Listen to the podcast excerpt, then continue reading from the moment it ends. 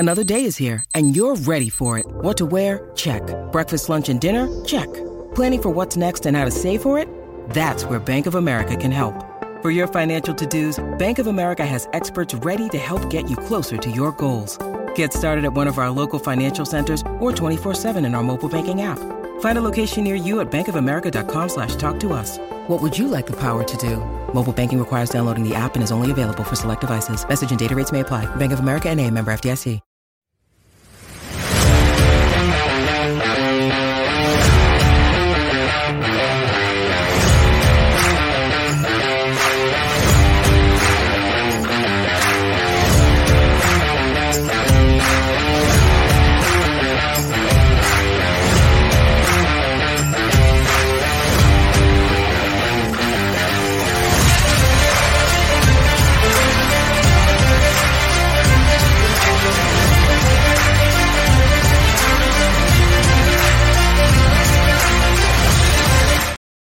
Happy Tuesday, everybody. Welcome into G C Live, Talking Tuesday. It is January sixteenth, twenty twenty-four. And as we kick this show off, there is a new welcome home that has gone public. He's Intern Joe. I'm Mike. You appreciate you guys tuning in today as we do all year round. We talk Gamecock football, and with the transfer portal, N I L, everything else in between, despite the fact South Carolina not making it to a bowl game this past year, there has been nothing short but plenty of headlines to talk about with Gamecock football. And Intern Joe, we've discussed this a lot this offseason, and even going back towards the end of the year, talking about the importance of being able to create competition in that room for quarterback. For South Carolina, being able to bring in some type of experience, right? Some type of experience was going to be key. Now, being able to bring in Robby Ashford, former Auburn quarterback, played there for two years prior. He was at Oregon.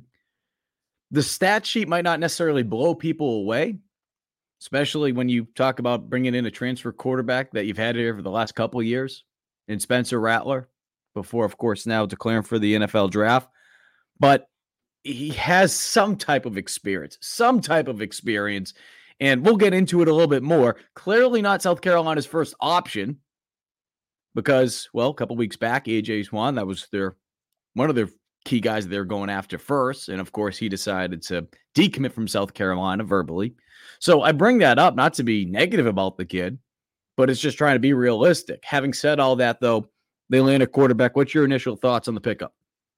Yeah, I think the pickup's good, right, Mike? We've been talking all offseason about who are they going to add uh, in the quarterback room. It comes up every single show we're on, um, seemingly. Well, now you know. Um, you also add Davis Beville, um, you know, as a preferred walk-on. So the quarterback room is restocked for the most part. I, I don't think they're going to go get another guy um, for that quarterback room. Um, but you have, you know, Lenore Sellers, Luke Doty, uh, Robby Ashford, and then Dante Reno, um, and then as well Davis Beville. Um, so, you know, you've got, I mean, a quarterback room that's restocked going into spring football. So that question mark is, uh, you know, now taken care of, and there's less things to worry about on the offseason agenda. Yeah, and I wrote a, a piece recently. If you guys have been following along on Gamecock Central for subscribers, you know what I'm talking about. If you're not, take advantage of signing up today for just one dollar for the first month on Gamecock Central. But we've been doing this series, and we've been giving you a positional breakdown from room to room about what the early breakdowns will look like for South Carolina's twenty twenty-four roster. Did the quarterback room very early. We knew there was going to be some type of changes, but it's the offseason mode, right? And like we mentioned, not going to a bowl game, there's plenty of things to talk about, especially at that point. Things started picking up the last couple of weeks. But having said all that, we did an updated version on that today. So you can head on over to Gamecock Central. You can find that there. But the thing about Ashford, I just really want to throw this out here about some of the things about this guy, because maybe for some of you, you've been following along over on Gamecock Central. You have a better idea of who this young man is. But maybe you don't. So we'll get you caught up to speed if you don't. A couple things to know about Ashford. As I mentioned, over at Auburn the last two years. Before that, though, he started his career at Oregon. And Intern Joe, you might be a little young for this. I'm sure you've heard the school, but I don't know if you ever saw the show. Two-a-days, which was a high school series they did on M T V back in the day on Hoover High. So he went to Hoover. He played at Hoover. That's where Ashford played some high school ball at. So I bring those things up. I bring those things up because he is someone that when you watch his tape and you look at the statistics over the last two years, he's a dual threat guy. I think he's more complementary to what Sellers' game is like. I think Sellers can throw the football better than Ashford, as you know, in the short sample size that we've seen. I think the big question with Ashford is going to be his decision-making, being able to protect the football, right? Because as we head into this competition between Sellers, Reno, and Ashford, and no disrespect against Beville, we can throw him in there if you want. But clearly, clearly, you would give the advantage to Sellers as of today. I think some people look at this move and they'll just assume, all right, now he's going to be a backup here. He might. But here's a guy that has experience of starting in the S E C. If you think Robby Ashford just coming here with the notion that, man, I'm just going to come here and be a backup, you are very, very, very mistaken. Now, could it play out that way? Do a lot of people probably think that? Do I think Sellers will be the week one starter? Sure. But don't just look at Robby Ashford as someone that's going to come in here with the mindset of, I'm just going to be grabbing a clipboard. That's not the case. I feel like I've seen way too much of that over the last couple of weeks. Saw that a little bit today. And I know it's just the portion. It's just the portion. But if there's a couple people that think that, I'm sure there's a good amount of people that think that in this fan base. There will be competition. You need competition. We've said this before. Go back to twenty twenty. Go back to twenty twenty during that offseason. You had a young quarterback who assumed that he was going to have the starting job, and look how that played out. There were certainly a lot of issues with that year's team. There were a lot of issues going on in the world that time period, too. But the point being is you need competition. Robby Ashford will do that. Dante Reno, being here in the spring, he will do that as well. Luke Doty, working with the wide receivers. But you know what? He's also someone that can be an asset for that quarterback room. And quite frankly, God forbid, they don't feel comfortable with the number two guy. Who's to say Doty wouldn't be the number two again this year like it was last year? So I, I think more than anything, competition is what we've been talking about a lot, Joe. How much do you think Ashford can provide that competition? And what would be your just your early assessments of the quarterback room in comparison to, you know, Reno and Sellers and how he will likely blend into that mix? Yeah, I mean, I think it's going to create a lot of good competition. Um, you know, we've talked about that you want a guy that, you know, you can't guarantee anyone the starting job. And the guys that, you know, are you you are going to, you know, theoretically guarantee the starting job to, you know, aren't going to come here. So I, I think, you know, with it being as wide open and the search, you know, being wide open as it was, um, you know, basically your recruiting, your recruiting pitch was come compete. Um, I think Ashford's the guy that you, um, the best that you could pull from that situation and with those limitations on your search, right? Because, I mean, Spencer Rattler, when they were recruiting him, he was pretty much a shoo-in for the starting quarterback. I mean, obviously he was going to compete a little bit, but it wasn't the same search um, for a quarterback in the transfer portal as it is now, because now you have Lenore Sellers, as we've talked about. Um, but I think Ashford, you know, provides a good sense of competition. You know, Dante's going to go in there and compete as well. Um, just, you know, learn the game in the S E C and the college game as well. So, uh, you know, fans should be excited about it. Just another guy in there that, you know, can provide competition, push Lenore Sellers a little bit. And I think Ashford's certainly capable of doing that. Right, Mike? Yeah, we've said this before too. So I apologize for the people that watch our show over and over and over, because you've heard me say this over and over and over. If Lenore Sellers is as talented as many of us believe as he is and can be, adding someone to push him, and we've said this before, he, regardless of who they brought into the room, right? Look at it as a, at a, blank, a blank resume, right? Obviously, it's Ashford right now, and I agree with one of the statements you made. I don't anticipate South Carolina adding another quarterback to this room. The only way to me that happens is two things. One, there is just a guy out there that is can't miss, can't miss, whether that be over the next couple of days, which I don't think any of us anticipates. We don't anticipate that. Or after spring football, that second transfer portal window, something crazy happens at a school. And things always happen that are crazy, it feels like, in this college football era that we're talking about, especially now that you can enter the portal at any given time. So I bring those things up because, and even if that were to happen, that second scenario I brought up, you're bringing in, you'd be bringing in a quarterback that had just missed a whole, shoot, six months, really, seven months of being able to get to get acclimated with your team. Never mind the fact of missing spring practice and being able to go out there and run the actual offense for a little bit. But as we mentioned before, there's always outliner, uh, outliers, as we saw a couple of years back in the scenario that you had with uh, Zeb Noland, right? Zeb wasn't here in the spring. I mean, shoot, Zeb was still playing F C S football before he got here. And then, of course, he was thrown into the mix. But that was a different scenario because of injuries. So I bring those things up, Joe, and I'm going to share this. I'm going to share this today. If you are not a subscriber to Gamecock Central, you wouldn't be seeing this. But if you want to be able to see the breakdown that I have, my week one starter thoughts, all that kind of stuff. We've been doing this position to position, but I'm going to give you a little taste for those of you who aren't subscribers to get to see what I'm talking about. We talk about the quarterbacks in that room, and these are the scholarship guys. I included Doty simply because he has the most experience when you're talking about quarter, playing quarterback, especially at South Carolina. So I included him in there. And this isn't a depth chart or anything like that. These are just, you know, the names. Um, this is this is what you got right now in that quarterback room, scholarship-wise, right? So that's why you don't see Beville up there. No disrespect to Beville. So I, I think, look, being able, we talked about the competition side of it.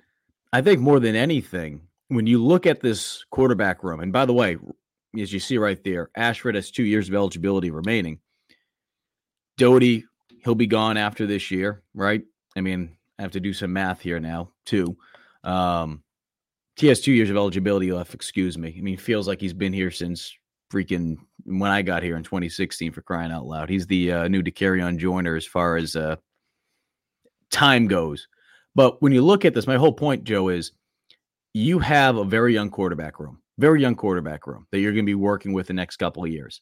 Now, this is under the assumption that players won't be transferring out. So obviously things can change. This new era of college football, things change all the time. My whole point being is there's only three guys in that room outside of Doty. Of course, he'll be working with some wide receivers. You're going to have uh, Beville in that room. These guys are going to have a bunch, a bunch of opportunities to get a lot of reps this spring. So when I look at a guy like Lenore Sellers, when I look at a guy like Dante Reno, those two in particular, that excites me about the future of Gamecock football. That excites me. Now, again, obviously things change with college football now, right? But if you want to live in a glass half empty world, have at it somewhere else. I mean, I'm not going to be sitting here talking about scenarios that might not happen. If they happen, great, we'll talk about it when a player leaves, if that were to happen. I'm not going to sit here wasting time talking about stuff that hasn't happened. So I say that because Sellers, he needs more experience. Obviously, you would like to see that in the game, but you can't just get that unless, you know, how do you get experience in games? You have to play in the games. Being able to get a bunch of reps this spring, Reno as well.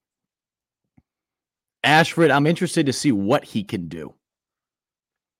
I'm interested to see what he can do.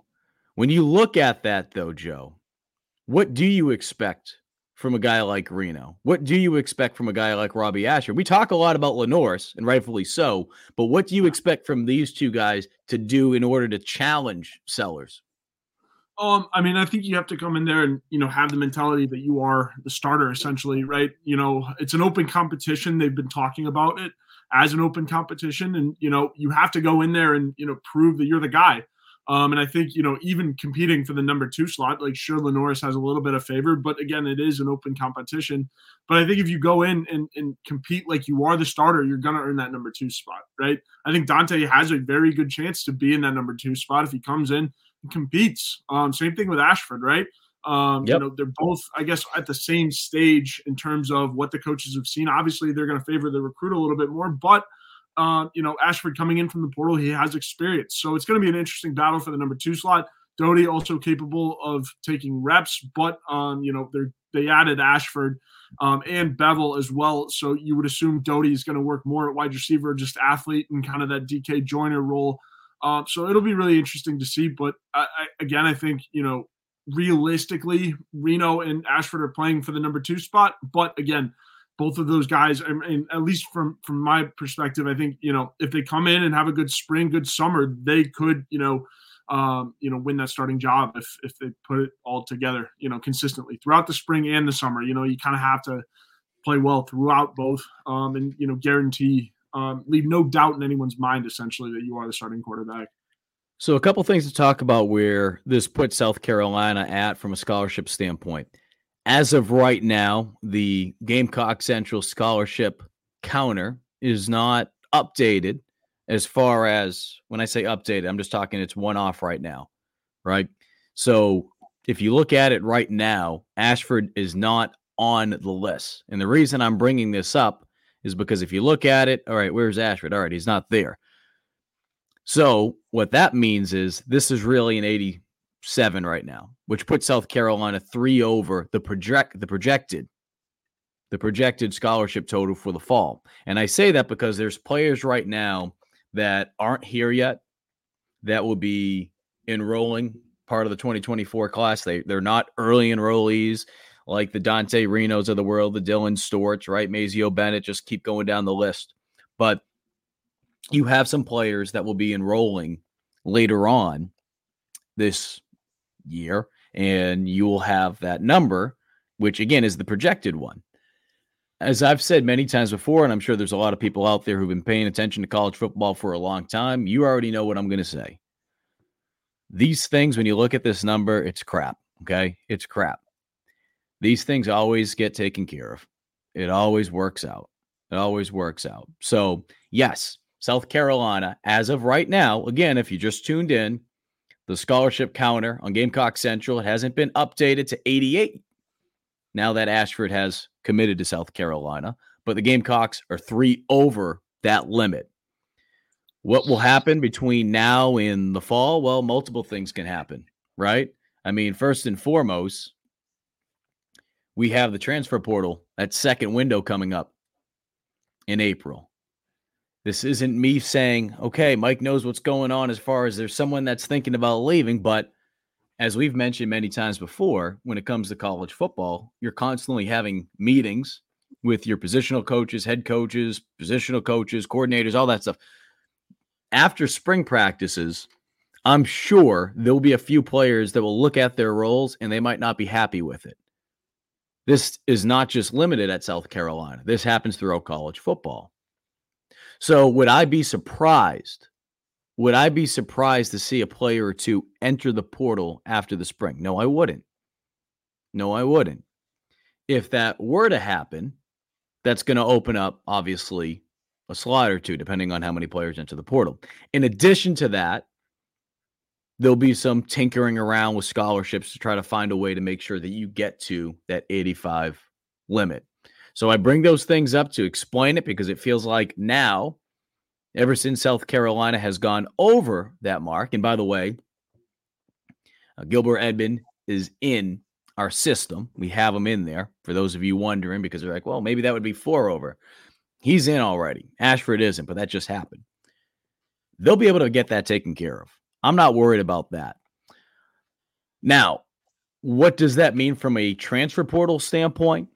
Things are really starting to slow down. I think people are starting to see that. You go back to last week, Joe, in a span of, I think it was like four days, South Carolina picked up seven players from the portal. This past week, obviously much slower. Now, there's been two welcome homes. One of them now have gone public. That was the Ashford one. Another one is out there still for Beamer. We're trying to confirm whether or not that is the for Edmond. I know some people are wondering about that. Um, but we will get that taken care of in a little bit to hopefully clarify for you. But I look at those things and, and I say, okay, things are starting to slow down. That doesn't surprise me. However, again, and I don't think anticipated being a quarterback, but a quarterback, whoever, South Carolina feels like there was someone out there that is can't miss I think you got to, I think you have to go find a way to make it happen. You bring them in here. You worry about, like I said, scholarship stuff takes care of itself. It takes care of itself. So I'm not really worried about the scholarship calendar right now. I think the only position that worries me a little bit, I guess you could say two positions really. You you you lost some experience at corner. So if you were able to bring in a player from the from the transfer portal at the cornerback spot, I wouldn't be opposed to that. I wouldn't be opposed to them bringing another player at wide receiver. That doesn't mean it's going to happen. But again, now as we get closer to where we are with the numbers, that's kind of, you know, what we're, where we're, we're at with these things. Yeah, absolutely. And Mike, I, you're right. I mean, I think the scholarships will take care of that themselves. Um, we're far away from football in the fall, um, unfortunately. So, um, you know, that's just the nature of the off season right now. There's going to be some roster confusion. I mean, they'll get it down in time and we'll have more of an idea, obviously, um, as the spring shakes out, um, once that portal opens and closes as well, um, heading into summer ball. Um, and, you know, it is right around the corner. So, um, you know, not too far away, but yeah, the roster is, is going to shake up, um, as, as we know, especially these last couple of weeks with the portal, the way it's been. Um, it's been a lot, so we've we've been doing Hi, we've been doing some I'm good Anna things. McNaught. Let me show you. What the heck? Sorry, I apologize. Got a lot of things going on in the background. So, a couple things too to talk about on today's show because it feels like a lot has happened since last week's show on Tuesday. There has been some flip-flopping going on with coaching positions. I saw someone asking about Justin Stepp. I'll talk about that in a little bit. There was also a change in how South Carolina goes about their contract approvals in athletics. And I think that created some confusion. I can tell you from our end, it created some confusion. And we were not alone, talking to some of my colleagues out there. So I'll explain what I mean by that. And there was also a bonus for a positional coach over the weekend. So first thing I want to start with, Joe, I want to talk about what transpired with some of this contract talk. Because as I've said on this show, as we've talked about on this show with some of the coaches who the impression was they were, their contracts were expiring at the end of the year. What took place over the last, I'd say, I don't know, nine months now, go back to last spring, South Carolina did something that was unprecedented. Now, I'm not trying to make it seem like, you know, they reinvented the wheel, they created fire or something like that, but they did something that was very, it was very uh, out of the ordinary, something new. A report from the state newspaper outlined how three South Carolina assistants who were presumed by everyone, including us, and when I say us, I'm talking all of us at Gamecock Central, Chris, West, they've mentioned it. I think actually Chris put out a little story yesterday on Gamecock Central, and he actually specifically said, including us. I know from speaking to colleagues at other outlets, I'll let them throw their own names out there if they want to attach it to it. But we were all under the assumption that they were working under an expired contract that had been expired in at the end of the twenty twenty-three calendar year. An open records request revealed that Justin Stepp got an extension in March, Luke Doty in June, and Trovon Robertson had one in August. All those contracts were due to expire after December thirty-first of twenty twenty-three. They have now set to expire the same date, but in twenty twenty-four. So many people are probably going to be wondering, how does this happen? You know, how does this happen when it's not just one person, but multiple outlets? Simple. Contracts that do not exceed a certain amount. And I believe what the state road is, it's six hundred fifty thousand dollars or more. If it doesn't exceed that, U S C put a new policy in that they don't have to go in front of the board of trustees for approval, and they can be done at the administration athletics level. So bottom line is this. I share this because as confusing as that was for a lot of us, and I'm sure it was confusing for some of you out there as well, that's going to be one of the new things to pay attention to. And I say pay attention to, We don't even get emails about these things. So it's constantly just trying to make sure that check, and, and it's not just a football thing. I'm talking basketball, I'm talking baseball, certainly for football, because the amount of money that we're talking about here in comparison to a lot of these other sports, it's usually not going to go under the radar the same way. But now that's something to pay attention to, which to me, and we'll try to gather more information as to why they're doing this, because to me, that just sounds stupid. It really sounds stupid. Why wouldn't you want to publicly acknowledge one of your coaches getting an extension? That helps you from a recruiting standpoint, right? That helps you. Just the perception out there, oh, he's working on an expired contract. So that's just my two cents on it. I just, I had never heard of such a thing. I talked to colleagues. I talked to uh, colleagues in different states. They thought it was silly. So again, as dumb as I think that is, we will try to gather more information about it as to why they are doing this. As one person told me the other day, he's like, maybe they're just lazy. They don't want to get out of bed as much. I don't know. I don't know. We'll figure this out though for you, but hopefully that makes some sense. But one person that did get a bonus, and we reported this on Gamecock Central from that Board of Trustees meeting, Joe, was Sterling Lucas. And as I reported on Friday night, there were two reasons for that, that I was told. And I put it in the report. First, there was a handful of N F L teams over the last couple months, especially over the last couple weeks, that have been interested in hiring Lucas, hiring him away from South Carolina to bring him back to the N F L ranks. Most recently, I was told, was the Baltimore Ravens, a place that he worked at for several years. So that combined with the fact that Lucas played a big role with being able to help bring in some talented players over the last couple of years. Helped with the Nicholas Harbor situation. Helped, of course, with Dylan Stewart. This was a, a way of just saying, hey, we appreciate what you're doing. We don't want you to go anywhere. Thank you. Here's a bonus. You've talked about it before in the past. I know we've actually talked about this before. What can you say about the job Sterling Lucas has done?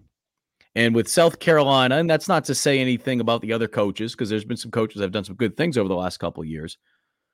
But the importance of making sure you don't lose a guy like this. We've talked about Pete Lembo in the past. South Carolina, they threw a bag at him last offseason. Sterling Lucas is a hell of a coach. Hell of a coach. Just your initial thoughts on South Carolina making sure not to lose Lucas, at least for right now. Yeah, absolutely. Mike, I think he's huge in the development of, you know, this South Carolina defense and program, right? You know, you talk about, Shane has talked about trying to tap into the roots of what this program is. And part of that is a mean defensive line and mean defensive ends. Sterling Lucas is one of the best defensive coaches in the industry. Um, in football, um, and to have him at South Carolina, re- number one, recruiting, but also to have his expertise in the defensive end room is huge. I mean, you know, he was with the Ravens for over a decade and then comes home to South Carolina. He's an Orangeburg native, I believe played at South Carolina State as well. Um, so Lucas is home, right? And, you know, you were going to do everything you can to keep Coach Lucas home. And, you know, shout out to South Carolina for being able to do that because he wants to be here. He's at home. He's working with Coach T. Rob. Trevon Robinson was another, um, you know, big Robertson, excuse me, uh, was a big addition to the staff as well. They get together really well. Um, and it's like the Bash brothers, you know, watching them, you know, coach at camp and that kind of thing and recruit. Um, it's fun to watch because, you know, they're, they're having fun with it. And obviously Coach Lucas wants to stay here. Um, so it was big that you secured him because, you know, like like Mike mentioned, you know, he's been huge in recruiting. And when you have – and also it's part of the pitch too. Um, you know, when you try to make up ground on N I L, part of that pitch is we are going to get you to the N F L. So when you have a coach like Sterling Lucas who has spent decades in pro ball and coached some of the best defensive players we've ever seen with the Baltimore Ravens, um, you know, that that experience is so valuable um, when you're trying to, you know, necessarily gain ground on – areas where N I L can't compete. So, um, you know, I can't say enough good things about the extension because he is such a big piece. And, you know, you want your defensive line to be the core of your defense, rushing the passer and that kind of thing. Um, so it's it's just a very, very, very big addition to staff. I think, you know, one that kind of goes unsung a little bit um, throughout the, the grit and the grind of the year. Well, I mean, look, when we talk about coaches, especially from the college ranks, especially at this level, when you're talking about S E C, Power Five coaches, naturally you're going to have to fight off occasionally other schools, the N F L, from taking some of your guys. Now, having said that, there will be cases where guys will leave. You look at a situation like Jody Wright. That's an opportunity to go out there and be a head coach. I mean, you can't knock Jody for that. You know, Jody did a lot of th- great things. I know Craig mentioned that as well. Jody did some great things here, but this is an opportunity to help better his family, and that's the way he's looking at it. He wants to be a head coach. Here's his opportunity. There's going to be opportunities for guys at the next level, right? I mean, there's going to be guys that will occasionally leave for what some people will probably, and even I'm sure Beamer would say this, occasionally, lateral moves. And I think if you're looking at preventing lateral moves more than anything, that's where it starts, right? I mean, it's one thing if a guy wants to go be a head coach somewhere. It's one thing if a guy wants to go to the N F L. But a lateral move at this level, there shouldn't really be any questions as far as letting a guy leave, especially if you feel like he's doing a good job.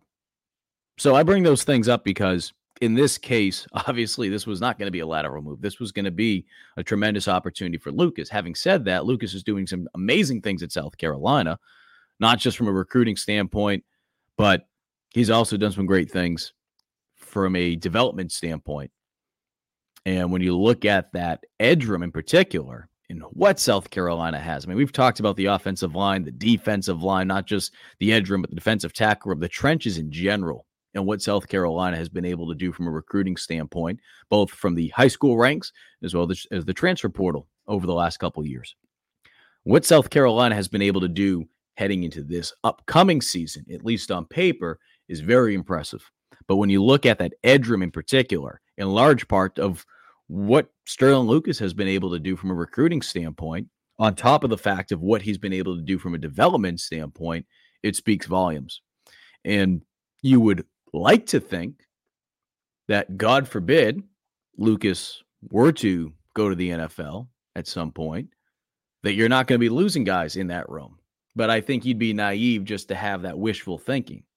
Comes with the territory. Guys sometimes leave, especially now more than ever. So to be able to keep Lucas, it's not just keeping a talented coach that can develop players, that can go out there and recruit, but he's also someone that when you talk to players, when you talk to people in that building, the players specifically in that positional room, but obviously players across the board that deal with them every day, but in that positional room that are with them more than anyone else, they think the world of them. And I'm not trying to scare people, but if Lucas were to have gone to the N F L, is that edge room on paper, again, I say on paper because it looks very talented right now, would it have still been as talented heading into spring without him? So that's something we're not going to have to worry about right now, and hopefully that's not something they're going to have to worry about for quite some time. Saw a question about Justin Stepp. Where was this? I'm going to bring it back up. Where was it?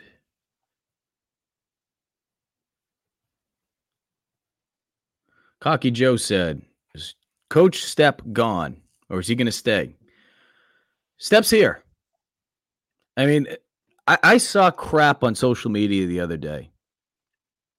I saw crap the other day. I mean, we reported this on Friday that he was moving over to the tight end position. I wake up on Tuesday, or Saturday, excuse me. I'm, all these days are confusing me. I mean, you had Monday afternoon football yesterday. I don't even know what day it is anymore. People were like, oh, Stepp was fired. I'm like, what the hell is people, what are people talking about? There was a press release that came out Friday night from the University of South Carolina that announced that Stepp is now the tight ends coach. On top of that, Stepp was out on Friday recruiting tight ends. Now, having said all this, and I said this on the message board on Saturday morning, is there always the possibility that Stepp could go somewhere else? Obviously. Obviously. Okay? Is he thrilled about the position that he's in? Probably not. I know how much he enjoyed coaching wide receivers. But having said that, when you look at the big picture of it all, you're bringing in a very talented wide receivers coach who has had a lot of success at multiple places. I specifically was told about the job he did over at Georgia and Cooley coming here. But on top of that, you talk to people that know Justin Stepp. And one of the things he wants to do ultimately, he wants to be a head coach. So even though this might not be a situation that a lot of people will look at, and maybe Justin Stepp feels this way too, where it's like, man, okay, I'm making this move up, it's going to help his resume out. It's going to help his resume out because now he's coached different positions. Now, again, you don't have to. That's not. That doesn't mean you have to do it X, Y, Z, coach this position, that position, all the positions, check every box off as far as, okay, I have experience of coaching every room in order to become a head coach. Certainly not. But it will help him. So I say that because, number one, I don't know where the hell this thing came out about he's being fired. I think some people saw that, okay, Cooley's coming in, he's going to be the wide receivers coach. Man, that means that Stepp's gone. No. Read the rest of the friggin' report. Yeah. Don't just look at the headline and be like, oh, Cooley, wide receivers coach, and just make assumptions. Click on the friggin' link. My goodness. And if you're too cheap to pay the one dollar to subscribe to Gamecock Central for the first month, I'm sure there's some free free reporting outlet. I don't know, someone out there that's credible. But my goodness. Go to go to South Carolina's athletic page. It had a press release, for crying out loud. So I say that, Cocky Joe, not directed at you, but bottom line is, as of today, Justin Stepp, he's still with South Carolina. He's the tight ends coach. He's been out recruiting this past weekend, tight ends, and that's where we stand.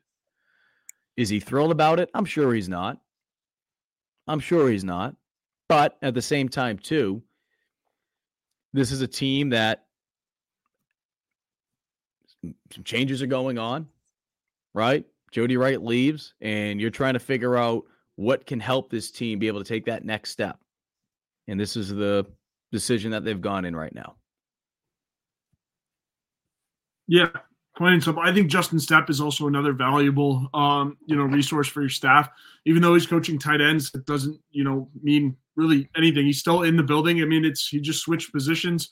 Um, Coley's going to be a big addition to the staff. Um, you know, it's a fresh set of eyes, and after a while, right, you do need some kind of staff turnover, some kind of change to get fresh eyes on your on football, on on your schematics. So I think Coley's going to be a big addition, and Justin Stepp. I mean, we know how good of a recruiter he has been so far. Uh, you know, Mazio Bennett, he was really big in landing him, um, flipping him back from Tennessee. Um, so that was big. And again, Stepp's a football guy. Um, so to have him in the building in any way, shape, or form, no matter what he's coaching, um, is benefit. And you know, he's helping Dowell out, um, as well as, you know, all of the other offensive coaches. But you want Justin Stepp in your building. You want him out recruiting for you because he's a really, really, really, really good representative of your uni- university and also, you know, your football team and your culture of what you're trying to build. I think that's well, the other thing too about Coley. The other thing about Coley, the more I talk to people in the coaching world, and when I say the coaching world, I think a lot of people know this by now with me. I'm not talking just about South Carolina. I'm talking about people that from my playing days, the coaches that have gone on up, right? They introduced me to different people, and I've had an opportunity to learn more about Coley over the last couple of days. They think he can make a big impact from a recruiting standpoint, especially with the territories that he's had success in. You know, he's very familiar with the Florida area. He's very familiar with the Texas area. Uh, certainly we know when it comes to recruiting from a hotbed standpoint, those two places produce a lot of talent. You go back, of course, during the Spurrier days when Shane Beamer was here for his first stint as an assistant coach, and the job they did. And just around that time period, even a little after once Shane left, they did a really good job. They did a really good job of being able to get into Florida. So I, I think that can only help. Certainly South Carolina's had success in different areas. You think about the pipelines they've been able to create in the D M V area. Um, and Craig mentions, mentioned specifically the Miami area. I mean, being able to build those pipelines, it feels like with Shane, with what we've seen from the players that they've recruited over the last couple of years. And obviously things happen, right? You look at the Pup Howard situation, like things are going to happen, especially in this era of college football. But having said that, what they've done, at least as far as when they have recruited players and they've been able to get commitments, and whether you want to keep Pup Howard or you can just take him out, it's not going to change what I'm going to say here. A lot of the success they've had has been in that Tampa, Jacksonville, Gainesville area. So they've had success there, but to piggyback off of what Craig's saying, being able to continue to work your way down, work your way down the peninsula, work your way down throughout the state of Florida. I mean, Florida is just a massive friggin' state. So the amount of talent there, I mean, it's not short, right? I say I mentioned, excuse me, I mentioned Jacksonville and Gainesville, but they've had success even working their way down to Tampa. Uh, can you tell I'm not from Florida? I'm getting saying Tampa's right next to um, Jacksonville. Yeah, that's why uh, geography wasn't one of my strong points in school. But my point being is that's been one of the things they've really focused on. They have had some success with Tampa. It, it feels like it hasn't happened as much in comparison, certainly, uh, going back to the time period of when Spurrier was here and when Beamer was here right away. But again, they've had a lot of success going into different areas, D M V being one of them. Uh, another thing, too, that I want to mention as far as what's going on with the hiring process to bring in a new running backs coach. As we sit here right now, the deal is not done yet. But as many of you probably saw the reports over the weekend, we put something out ourselves on Gamecock Central about where things stand for South Carolina. Marquell Blackwell is the name to keep an eye on. Where things stand right now, at least the last I was told, and this goes back to even last week, the big thing was was just being able to get the contract taken care of. You know, there's things for from a from Blackwell's standpoint because of the fact that he's getting paid still by his for, former employer. They're just trying to go over, you know, the formalities, take care of it from a logistical standpoint from the contract. That's what I was told on Friday. What was slowing things down? Now, Chris Chris Clark put out an update yesterday on Gamecock Central that Auburn had also been in communication with them. If you want to see more information, head on over to Gamecock Central and you can see more of the specifics that Chris has for you. But I bring those things up to to say that, you know, if this gets done tonight, which it very well could, from what I was t- told, because you go back to last Friday, I was like, all right, you know, what's the earliest this could get done? It could get done as late as tonight, as early as, as tonight, but it also could drag into next week. And the fact that it was a holiday yesterday, I think some people will look at it as being, wait a minute, it's Tuesday now. We heard this guy's name on Friday. What's going on? Remember, there was a holiday yesterday. So that slows things down a little bit too. So wouldn't be shocked. And I know it's real easy to be like, okay, at the earliest now, but it could happen today. Could also drag out into tomorrow. But I, I would be shocked. I would be shocked, especially if it is Blackwell, if everything goes well. I would be shocked if this deal doesn't get done by the end of the week. I would be absolutely shocked. Um, some things to add to that, because we mentioned Neelan Isaac, the running back coach over at Liberty. That was a name that we first reported about a week ago, and that was a name that was starting to pick up more steam. From what I've been able to gather, Jamie Chadwell did what he could to make sure that Isaac wasn't going to be leaving. So what exactly that entails, is that a promise in terms of certain, I mean, obviously he's a co-offensive coordinator, but is that some type of promise made or, hey, you know, you do this or whatever the case may, hey, we're going to get you a, you know, an incentive for, bu-. I don't know the specifics, but that was what was relayed to me. So if that answers some people's questions about that, because certainly that was a name that had a lot of, a lot of steam behind it. For, I'd say, about a week, really. And um, Friday night, Lou Bajak of the state newspaper, and Lou does an outstanding job of covering high school sports, but he's very tapped in and locked in with a lot of these guys who go to other places but are from this area. So when I saw Lou put that out there, it did not surprise me uh, one bit. Any just thoughts, Joe, on any of those things that I mentioned? Anything you want to just piggyback off of?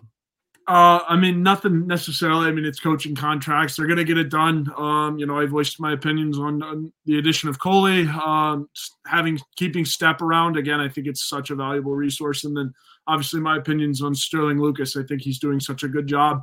Um, and, you know, I no really negative stuff to report about Sterling Lucas yet. Obviously, it is our job to report both sides. But, again, I, I am leaning a little bit because he has done so well and he's been so good to us at Gamecock Central as well.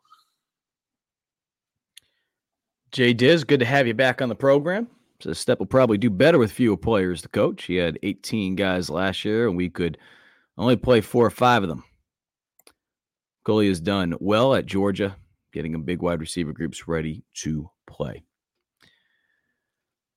I think more than anything, I think that they just need to be able to find some type of production in that room too. And I don't think that's necessarily, you know, all on Justin Stepp, but sometimes just like in life and business. You, sometimes you just need a new voice, and, you know, talking to people close to the program, they also felt that. But again, I think there's multiple layers to it. I don't think it's just looking at, okay, they're, they're moving Stepp over. This is a demotion, which I'm sure some people will look at it that way, and that's fine. Have at it. But you have a very talented wide receivers coach coming in here, someone that Beamer wanted clearly on this staff, and certain things played out with Jody Wright leaving. And they decided to go in this direction. All right, Joe, we are sitting here at two forty-nine. Do need to get to some ads. We do this show live, and I bring that up simply to remind folks who could go back and watch this later on that things obviously are constantly changing in this world of college football. But I think one thing... And Jay Diz adds a, a good point. You know, Chadwell lost one uh, co-coordinator in Willie Korn. He wasn't going to lose another one without a fight. Very good point, Jay Diz. Mm-hmm. I, I think, too, look, with the talent that's in South, and I've said this before, and this isn't to say that, you know, coaching doesn't matter, because it does. But with the talent that South Carolina has in that running back room right now, to me, more than anything, it's, whoever the hell the running backs coach is, just don't friggin' screw it up.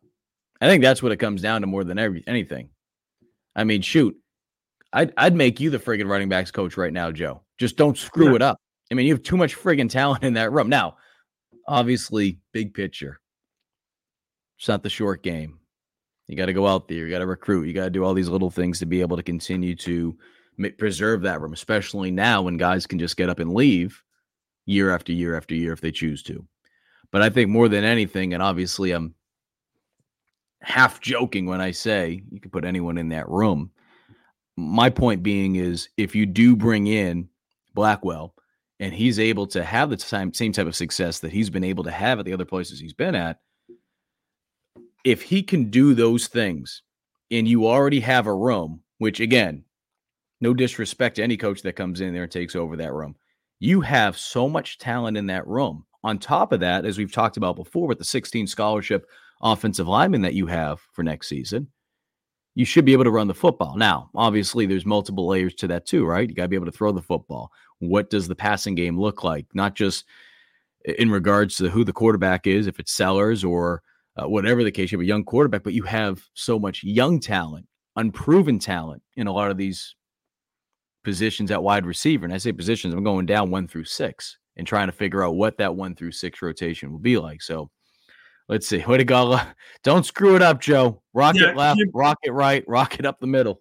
Can't be too hard, right? Feed the rocket and then let Oscar Attaway get into open space. Um, I think that's exactly what you need to do. Oscar Attaway, I think he's going to be the number two back. Um, and, you know, he's going to be a support back for Rocket. Um, yeah, really hard to screw that one up, right? Um, you just got to make sure they stay healthy. Knocking on wood there. I've gotten in trouble for that before too, but um, got to make sure you stay healthy and, you know, just run, be mean, like run like you hate the grass, go downhill um, and provide some support to this young quarterback, wh- whomever it may be. Um, you know, so I, it's not, not, not too hard to mess up, Mike. One other thing I want to add, and then we'll wrap this thing up in case you guys have missed it. I would highly recommend heading over to Gamecock Central and taking a look at it. Chris Clark wrote this up, and I read it earlier today. It was just really good to see some of the quotes here. But it was a Garnet Trust interview, and it's also in video form, too, if you guys want to listen to Big Tree, Maluatosin Babalade. But in that Garnet Trust interview, talking a lot about the things that he learned last year. And as Tree has mentioned before, Tree, honestly, I mean, Joe, you remember, I'm sure, and I'm sure some of you guys who paid attention to press conferences throughout the season remember, Tree, when he was in that press conference room, I mean, he just lit up the room. I mean, he's going to be a fun soundbite, but he's going to be just a great person just to listen to, especially if he's able to have continued success moving forward. But I would highly recommend checking out this interview. But there's one thing that really stood out to me, and he's mentioned it before, but it was this quote, you know, I was very nervous, but I think after a few snaps, I was like, okay, I can do this. I could get out there and get the hang of it. I know that sounds so simple. I know that sounds so simple. But when we look at where South Carolina is right now, and again, in a perfect world, do you want to have two true freshmen having to go out there and start in eight games? No, you don't want that. However, that's how things played out because of injuries. Having said all that, I'm looking at the glass half full now. So I say that because because of that, the circumstances that presented themselves with the injuries, not just Oluwatosin Babalade, but Trevon Baugh as well. And obviously Baugh had a tremendous freshman season, freshman All-American. But, and I'm sure Baugh would say the same thing that Tree said, they got the jitters out. They have the jitters out. And when you look at, and again, it's on paper, but the talent that South Carolina has, and not just the talent, but the depth that South Carolina has at a positional group where depth really wasn't a thing for them last year. Injuries certainly played a, a big part of that, but they have a lot of depth on the offensive line. And I think when you look at the talent they have coming in, it takes away some of that pressure. Takes away oh, yeah. some of that pressure, right? A guy Absolutely. like Josiah Thompson. Thompson doesn't have to go out there and start this year. Thompson doesn't even need to play. You know, I was talking to an offensive lineman the other day, a former Gamecock offensive lineman, and he said, man, when I first got to South Carolina, when I first got to South Carolina, the last thing I wanted to do was touch the field. I wanted to be able to get developed. I wanted to be able to go into the weightlifting room and get developed there as well. I wanted to be able to do whatever I could to not just preserve a year of eligibility, but be able to get bigger so that when my time came the following year, I could be an absolute monster and continue to get better, to not just help South Carolina, but to continue to improve myself so that I can live out my dream of playing in the N F L. So I say that because certainly things change, and things have changed with the redshirt rule. So a guy like Thompson, a guy like anyone, I mean, Blake Franks, go down the list, and it doesn't even have to be offensive lineman. It could be any position. They can go out there and they can play at least four games. I say that to say, and I think so many people got so caught up with this, even with some of the five stars last year, there's going to be outliers. There will be guys that will play right away. But if they don't, my friggin' goodness, relax. They're freshmen. They're freshmen. This isn't a friggin' video game, just throwing guys out there left and right and just playing. So I think more than anything, with the talent that they have, I hope we really don't have to see Thompson this year. I hope we don't have to. Now, if we do, two things. One, I mean, he, he just could be playing at a level where it's just like, all right, it's not even worth waiting. Let's just throw him in there. Or it's because there's some talented guys you've been able to recruit that are ahead of them, and you're able to slowly start to get that continuity that you desperately missed, that you desperately need after missing it last year. And then on top of that, you're able to get these guys ready, bigger, faster, stronger, more acclimated to the system so that next year and moving forward, they're able to feel better about themselves.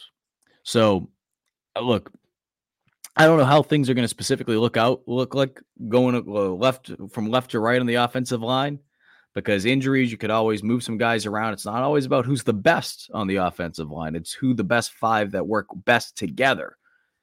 And I think being able to have a lot of the talent back obviously starting with, and I say starting with, no disrespect to Vershawn Lee and some of the other guys out there, but looking at Trevon Baugh and Tree, I mean, these are guys that were thrown in the mix. And now these are two guys you know you're going to be trying to ride as far as trying to get the most out of them from their sophomore year on, because they've been able to prove it as freshmen in a situation where you didn't have a choice but to throw them in. Yeah, absolutely. No, I, I think, Mike, you're hitting the nail on the head there with the offensive line. You have a lot of depth. And then if you look at how the offensive line has shaped up um, in recent years for South Carolina, it's been when you have a bulk of guys, you know, that are just dudes coming in, um, just ready to compete. You have a bulk of those guys, and eventually a couple of them are going to bond together and, you know, up their play enough to be in the starting lineup. And, you know, they're, they're going to forge a bond and be the starting offensive line for two, three years to come. I think that's the recent trend. You looked at the the Eric Douglas, Jovan Gwynn line. I mean, those guys all came in same, same class or one or two classes apart from each other, got in the starting lineup and didn't give it up. Right. So yep. It's going to be really interesting. I think, you know, the, the offensive line, the Great Wall of Carolina, if you will, um, is going to shape up here coming up here soon. You're going to have some, you know, consistency in the offensive line um, for these next couple of years. And I think that should excite South Carolina fans, especially when you have characters like Big Tree, um, Trevon Baugh, um, Cam Pringle, Josiah Thompson, all those guys coming in. And you have a lot of just stud offensive linemen that are, you know, meshing together, Um, learning each other's traits, how they play together and all that. Um, they're coming up through the process and developing together, right? And that helps with, um, you know, close-knitness and, you know, eventually, as we know, you know, for the position at offensive line, you need to know each other like the back of your hand, right? So um, being able to be as tight-knit as you are and come in with guys similar to your age that you're going to be, um, you know, playing with is huge. It's, it's a, uh, you know, thing that you're developing. It, it, it can't go understated. Yeah, it's gonna it's gonna be fun to watch and see how things play out in that offensive room. Well, Joe, we are a couple weeks away. I haven't really months. I want to say weeks because it feels like it's getting closer and closer from tax season officially being here. We've been telling people all year, all off season, if you want to call it that, and now it's almost here. Tax season's right around the corner, and who do they need to call? Absolutely, Mike. You need to call Liberty Tax for all of your tax needs. Tax I D is an uncertain feeling you get right before doing your taxes, but you don't have to go through it alone. The tax team at Liberty Tax in Irma, Lexington, and Columbia will walk you through the process, clear up any confusion, and guarantee you'll get the biggest possible refund or your money back. It's tax time. If you're in a hurry for your refund, call on the tax team at Liberty Tax. They are fast, accurate, and guaranteed. On the other hand, if you think you might be owing Uncle Sam, talk to the Liberty Tax team to make sure you're not paying more than you should owe. They'll find every possible deduction for you. Locally owned and operated, staffed by tax professionals from your neighborhood. Open nine to nine on weekdays and nine to five on Saturdays with multiple service options. Start through the Liberty Tax mobile app or through the desktop portal. Make an appointment or just walk in. Give a call to upload your tax documents, and when you come in, your return will be ready to review and sign. Give them a call on your screen right now. And for those listening, eight oh three, four six two, five five seven six. Once again, eight oh three, four six two, five five seven six for all of your tax needs this tax season, Mike. And today's show is also brought to you by our good friend Clint Hammond at the Movement Mortgage. If you're in the process of trying to purchase a home, you understand how difficult that can be, as well as right now and over the last couple of years, right? I mean, trying to figure out the lowest interest rate. Give Clint a call and he'll be able to help you out. His team does an outstanding job. If you don't believe me, just go ask Wes Mitchell. When it was time for him and his wife to buy a home, who do they call? They called Clint. When former Gamecock quarterback Perry Orth and his wife Shannon, when they were going through the process, who do they call? They call Clint. So do the same like those two. Give Clint a call at eight oh three, seven seven one, six nine three three. Well, appreciate you guys tuning in. It's been fun. Spring football, before you know it, it will be here. It will be interesting to see a lot of the competitions in these rooms. I mean, certainly wide receiver. It's going to be interesting to see how things play out at quarterback, regardless if you feel like Sellers is the guy, just simply how does Sellers look being the guy. It'll be interesting to see the competition, D-line, O-line. We're going to have a lot of fun. We're going to have a lot of fun. A couple other things to mention, non-football news. Basketball back in action tonight. Big one, late one, nine p.m. tip-off against Georgia. Women's basketball coming off a massive win last night. And in addition to that, we are officially one month away until Gamecock baseball returns. First game of the year, Founders Park, February sixteenth. Can't believe how quick baseball will be back in our lives before you know it. He's intern Joe. I'm Mike. You appreciate everyone that tuned in tonight. If you are not a subscriber to the Gamecock Central YouTube page, why not just hit the little icon? Sign up, hit the little uh, bell. You get a notification anytime one of these videos drop, and you'll be good to go. If you're not a YouTube guy or girl, it's all right. Maybe more and more of a podcast listener. Head on over to the Gamecock Central Podcast Network, where you can do the same. Both platforms are free. Appreciate, again, everyone that tuned in tonight. I'll be back at it on Thursday for G C Live Afternoon Drive. And one last thing. There were thirteen Gamecocks that went into the playoffs. And I say thirteen Gamecocks. I'm talking about players. I know that there's Dylan Thompson's out there working with the Texans, but I'm talking about players. There were thirteen. Now there are five players left. Five players left trying to win Super Bowl fifty-eight. Debo, Javon Kinlaw, Keyshawn Nixon, J J. Enagbare. Hopefully Enagbare gets healthy in the rehab that he probably has a, in front of him. God bless him. And then last but not least, Jadeveon Clowney. Wanted to make sure I gave those guys some credit today. Shout out to those guys. We'll continue N F L action for you. Gamecocks in the N F L. Appreciate you guys tuning in. We'll see you later on in the week. Judy was boring. Hello. Then Judy discovered Chumba Casino dot com. It's my little escape. Now Judy's the life of the party. Oh, baby, mama's bringing home the bacon. Whoa, take it easy, Judy. The Chumba life is for everybody. So go to Chumba Casino dot com and play over one hundred casino-style games. Join today and play for free for your chance to redeem some serious prizes. Chumba Casino dot com. No purchase necessary. Void where prohibited by law. eighteen plus terms and conditions apply. See website for details.